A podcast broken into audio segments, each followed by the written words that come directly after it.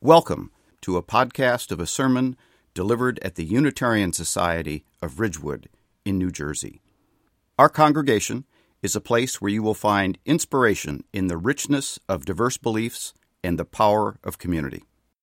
Detailed information about the Unitarian Society of Ridgewood is available on our website, U U Ridgewood dot org. Now, if you'll please join in the words for lighting our chalice. We light this chalice like the light of truth, the warmth of love, and the energy of action as we gather together in the circle of community.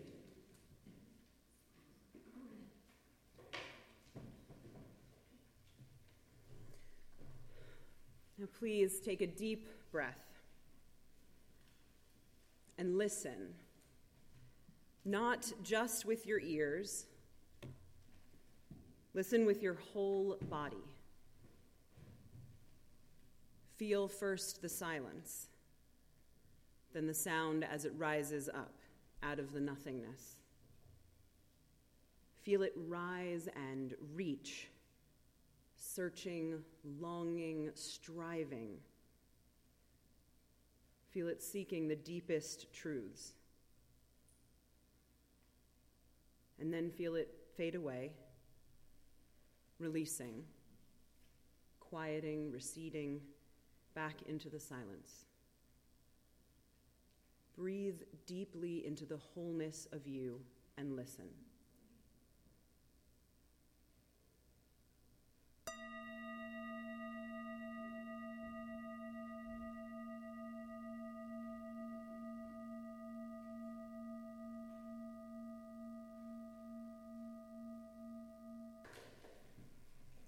Wherever two or three shall gather in my name, there I am with them. So says Jesus in the book of Matthew. In the freedom of truth and the spirit of Jesus, we unite for the worship of God and the service of all. So says the Ames Covenant of my childhood Sundays. So many of us come with memories and words from long ago, some on the tips of our tongues, some barely half remembered. Some still resonant, some so discordant that the very hearing can hurt. Maybe some of us gather in Jesus' name, maybe some don't. I don't. Maybe some of us unite for the worship of God, maybe some of us don't. I don't. But the words still hold truth.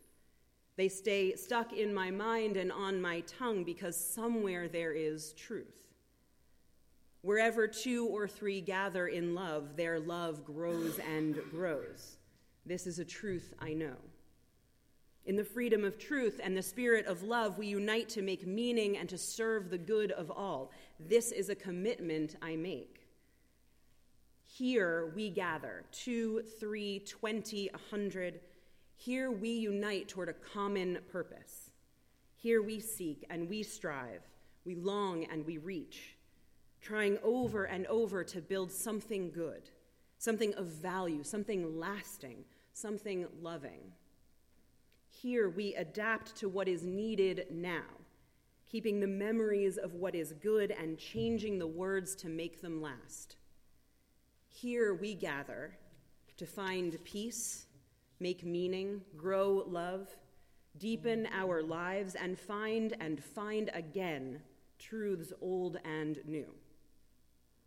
Here we gather because it matters to be together. It matters to be together. Because together is how we survive. Together is how we thrive.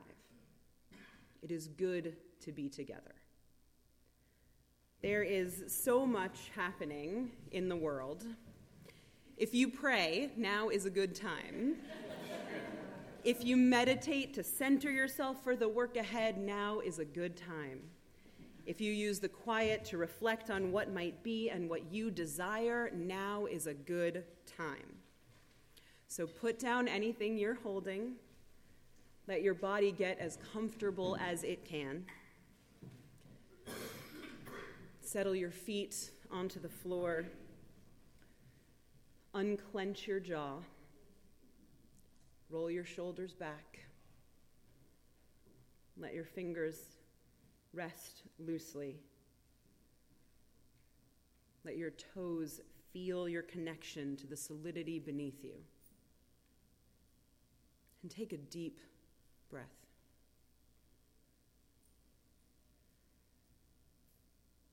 Take another and take it slowly. Try as you breathe in to count slowly to three, and then count again to three as you exhale.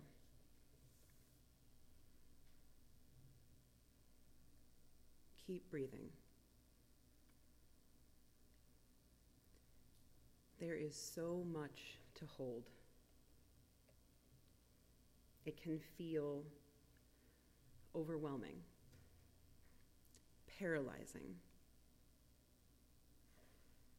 Our bodies and minds and souls can long to freeze, to flee, to pretend, to ignore, to exhaust themselves in crying. There is so much to hold. So many truths about how we hurt each other, about the anger and pain and fear and hatred, about the death and sadness and loneliness, can make us feel like we are this close to breaking, like a single touch will make us crack. Breathe. I know it's hard. I know the feeling is real. It is mine too. But we are here together. It is hard. So breathe. Slowly and deeply. Just breathe, my friends.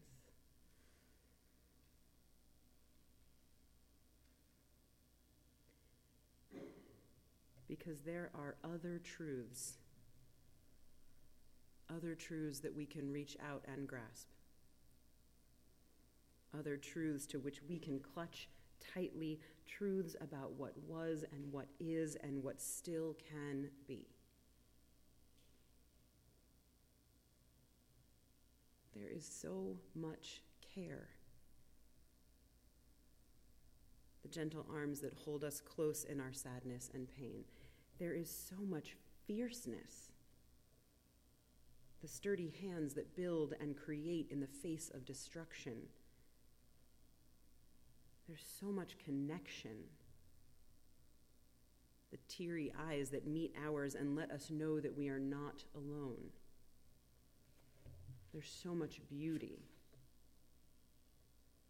The earth that moves, that grows and breathes and keeps fighting to live in spite of us. There is so much compassion. The kind words softly spoken that encourage us to risk and try and fail and get up again.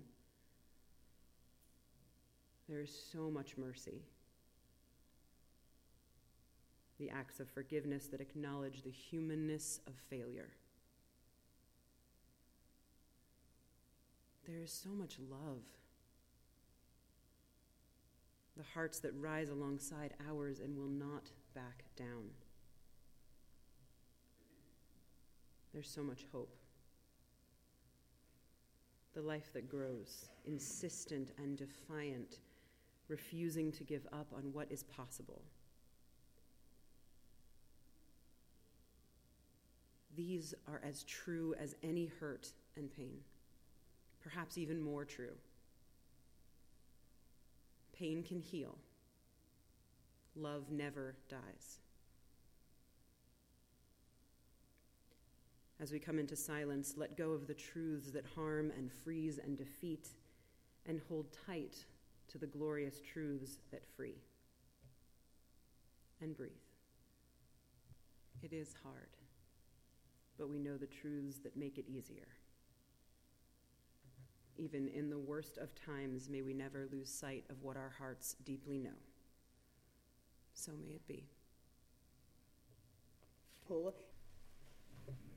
Throughout my time as a doctoral student, I attended First Unitarian Church in Philadelphia. Like the congregation I had grown up in, it was Unitarian, fighting its way toward a better balance between our two inheritances.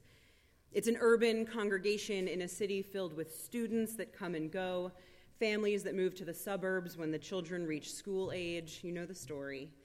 It was a funny congregation back then, struggling in so many different ways, but with an amazing and solid core of people that I grew to love.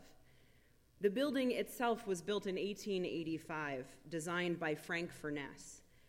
Furness was a well-known Philadelphia area architect and was also the son of the congregation's first minister. The congregation had begun life as a lay-led institution, as so many of our congregations did. If you've never been, it's a true church building with a bell tower and a spire, admittedly not very tall. There's a huge pipe organ.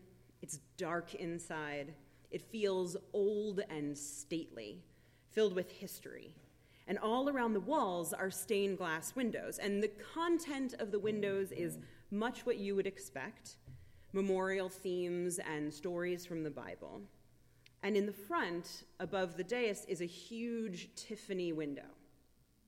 For years, as the minister and guest ministers preached sermons about justice and mercy and kindness and the state of the world, I stared at this window. See if we can. That's what it looks like. So you can see it in the picture. There is this formidable angel, solemn, arms outspread, wings wide in the background, and the central circle is surrounded by smaller windows with other more cherubic angels. And the line that's quoted, "Blessed are the pure in heart, for they shall see God."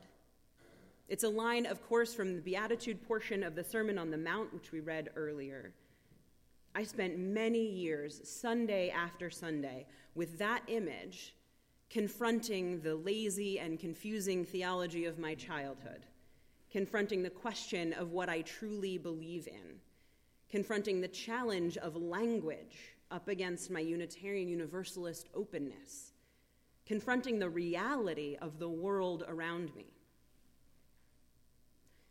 The world is quite hard to bear right now.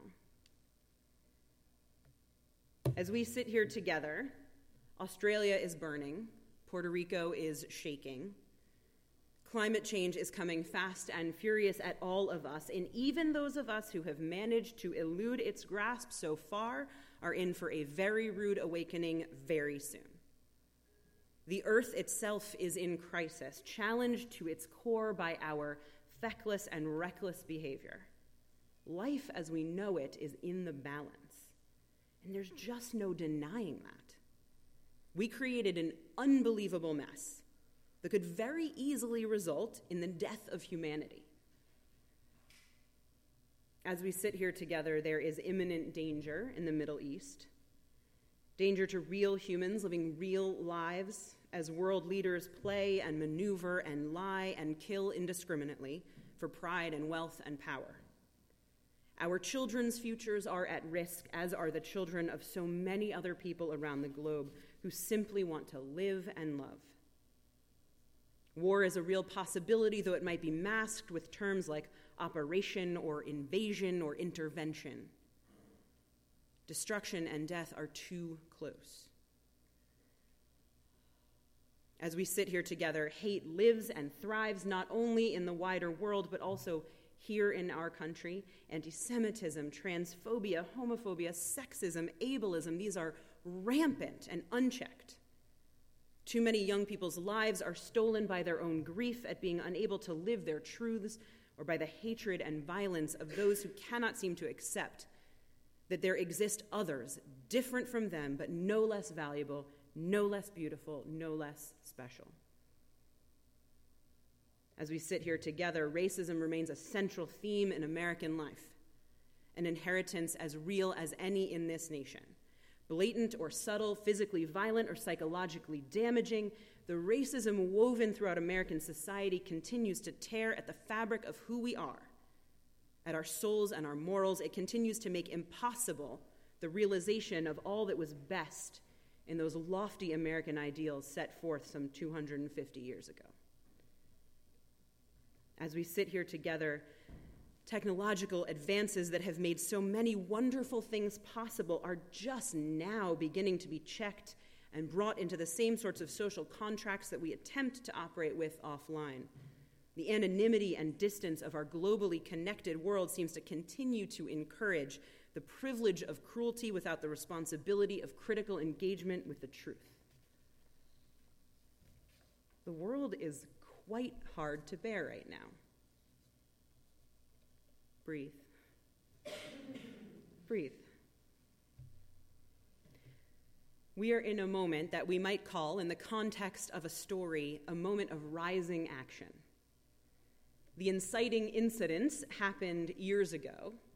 It was the invention of the computer, the Industrial Revolution, the move to a capitalist economy, the moment one human decided they could own another, the drawing of lines and divisions between people, the second a person worried that someone else's thriving would mean their own decline.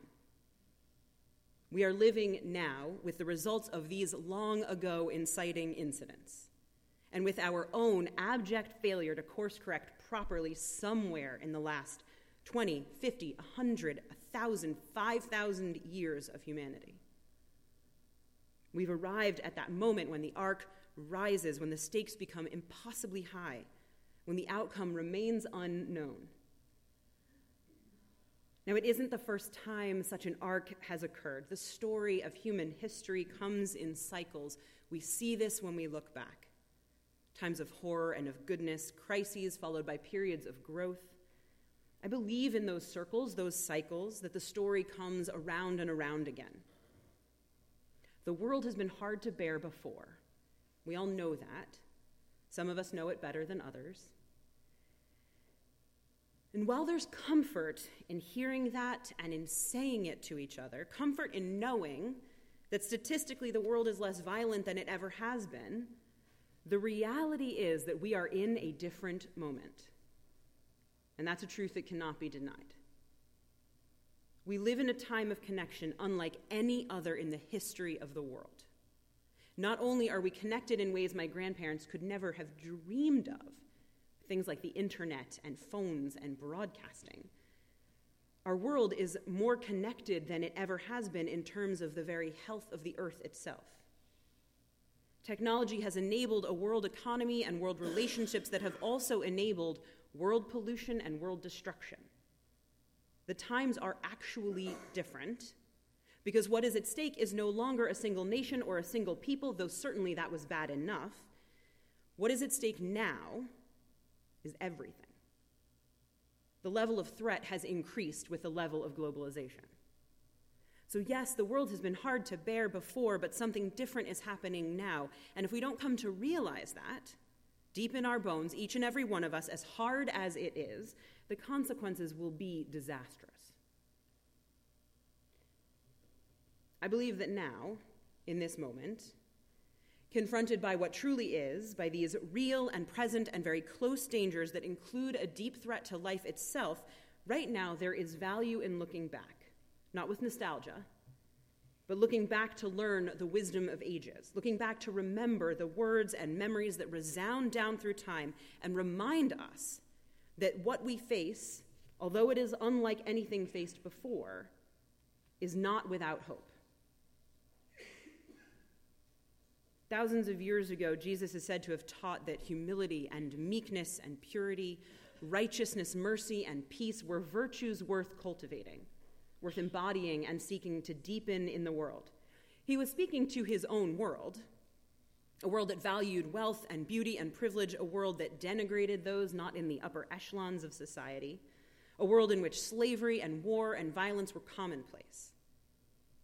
But the wisdom of that sermon is as true now as it ever was.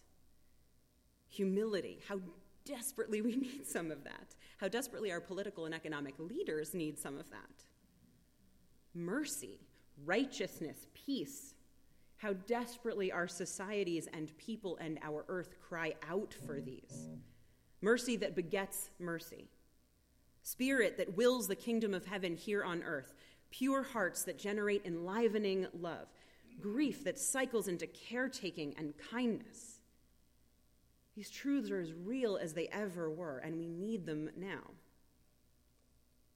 These truths, though, were too often co-opted and distorted by corrupt systems of hierarchy and power, misused and mishandled, misread and mispreached. But all throughout the last two thousand years, there have also been those who saw these truths for what they were, words of wisdom, stories that liberated, that freed, and that could form the religious and theological basis for spirit-filled, righteous, faithful people that changed the world with their words and deeds. These truths, when remembered, helped fuel movements for change and progress.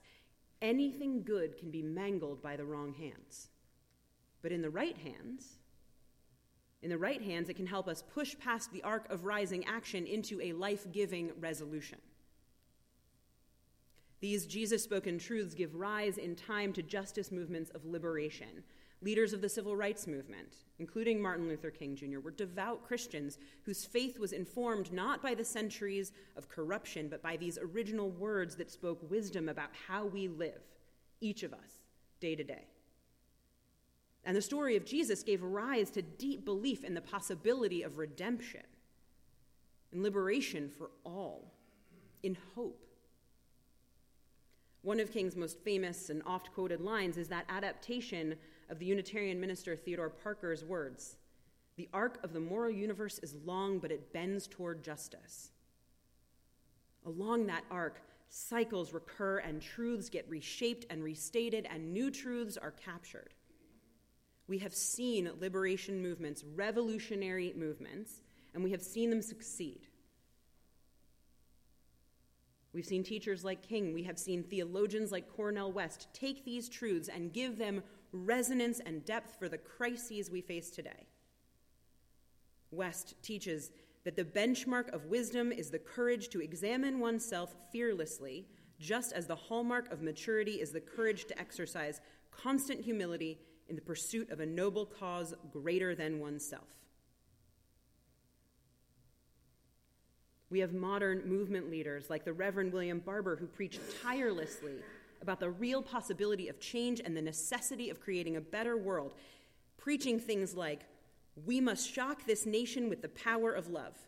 We must shock this nation with the power of mercy. We must shock this nation and fight for justice for all." There is a long lineage from which these justice movements come, from which these truths respoken come. As strange as it may seem to us, here with our dinosaur-stained glass windows, reminding us of the value of science and reason, the truth of evolution, and the Earth's very formation, there's a reason that the window in the Philadelphia congregation quotes the Beatitudes. Because those truths, that wisdom, is ours too. We Unitarian Universalists count among our many sources Jewish and Christian teachings. We also count science and reason, our own direct experience, the wisdom of world religions, the actions of prophetic people through time, the truths the earth itself has to teach us. We draw wisdom from wherever we can, and we commit ourselves to justice. And we do this for a reason. Because those perennial truths once taught about kindness and compassion have been expanded and deepened over centuries of thinking, over centuries of theological development, over centuries of human living.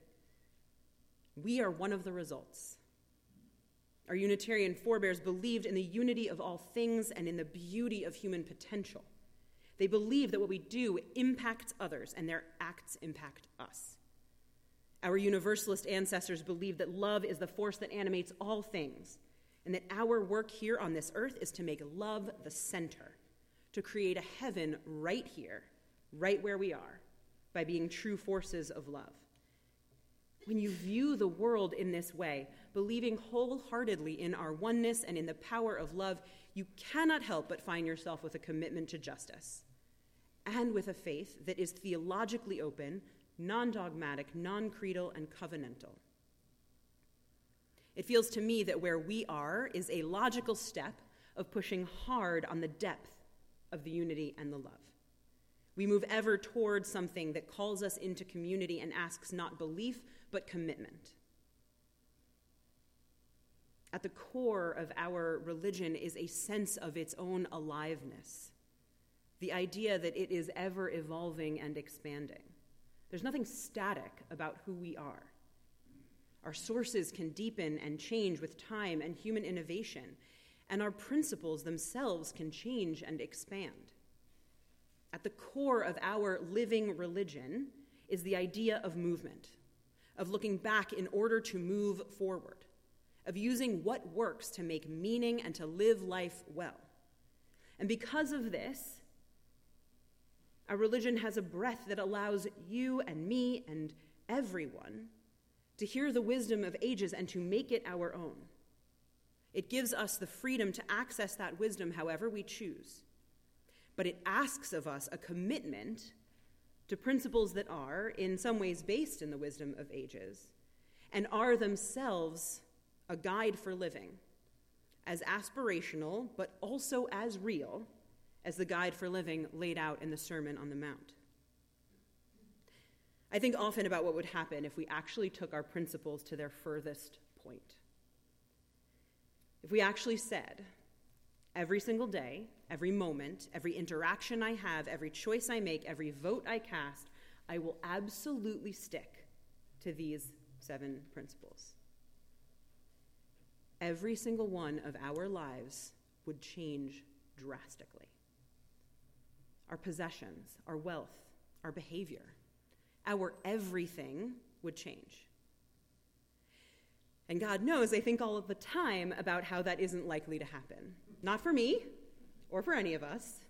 Not many of us, and I include myself in this, are willing to change everything about our lives, even knowing what's at stake. Not many of us will risk everything to see justice. But, and here's the heart of where I find myself today and most days lately, what we are doing simply isn't enough. It isn't enough. So we have to quit messing around. The fear can make us feel overwhelmed and paralyzed, but it's just too bad, because what we've been doing isn't enough. So I'm not asking you to stop driving your car or give away all your wealth or spend every day at a protest, though indeed the day may come when that is what is called for. But I am asking you and myself to quit messing around. Because, honest to God, the things that we face cannot be overcome unless we get very, very real, very, very quickly. Because, truly, there is just too much at stake. There is nothing less than our whole shared existence at stake when it comes to climate change. There's nothing less than human dignity at stake when we allow ignorance and falsehoods to pervade our discourse. There's nothing less than our moral souls at stake when it comes to racism and every other identity-based prejudice and violence that plagues our society and enables institutional torture and punishment. There is nothing less than real human lives at stake when we cavalierly enter wars to distract from foundational horrors in our own system. We have to quit messing around. I know it's exhausting. I do. I know it's hard. But the horrible, terrible secret is it doesn't matter if it's exhausting. It doesn't matter if it's hard, because those inciting incidents happened too long ago, and there is no going back now. So we can either wake up and make changes, or we can slowly ride this bus to places I know none of you want to go. So I'm not asking you to change every last thing. I'm asking you to change two. Three, if you're feeling bold. I'm asking you to get, as Cornel West puts it, a fire in your bones to promote the well-being of all. A fire that results from a real, deep love and a deep understanding that your own soul, your own well-being, your own morality and very life is wrapped up in the well-being of everyone and this planet. I'm asking you to do something, anything, please. Start composting. Stop buying single-use water bottles. Take a class on dismantling white supremacy. Read a book about income equality, and then make a decision about how you want to spend your d- disposable income if you're lucky enough to have some. Make volunteering a regular activity. Go out and register folks to vote. Go volunteer to tutor somewhere. I know some people you can talk to about that. Just do something. The Unitarian minister Edward Everett Hale wrote, "I am only one, but still I am one. I cannot do everything, but still I can do something. And because I cannot do everything, I will not refuse to do the something that I can do." Don't refuse to do the something that you can do. Do something. And look, I wouldn't ask this of you if I thought it was hopeless. You need to know that, right? I wouldn't ask you to do something pointless. If I believed that the end of life as we know it due to climate change was impossible to avoid, or that hatred couldn't be eradicated or liberation achieved, I wouldn't ask this of you. I would tell you to go home and spend the rest of your days just loving on your people. But I do believe it's possible. I have hope, and I refuse to give up. I refuse to ignore the wisdom of centuries of people smarter and better spoken than me. I refuse to deny the possibility alive in the Sermon on the Mount. I refuse to deny the truth that the arc of the universe bends toward justice. I believe in what Marge Piercy so beautifully says in that poem. It may not always look pretty. It may be the low road. But together, one and then one more and then one more, we can make our own world. I believe that wherever two or more gather in love, love grows. And that when we serve the good of all with love, we can change everything. I believe that each and every one of us can do something, and that the cumulative effect will be astonishing. This week, let's see if this works.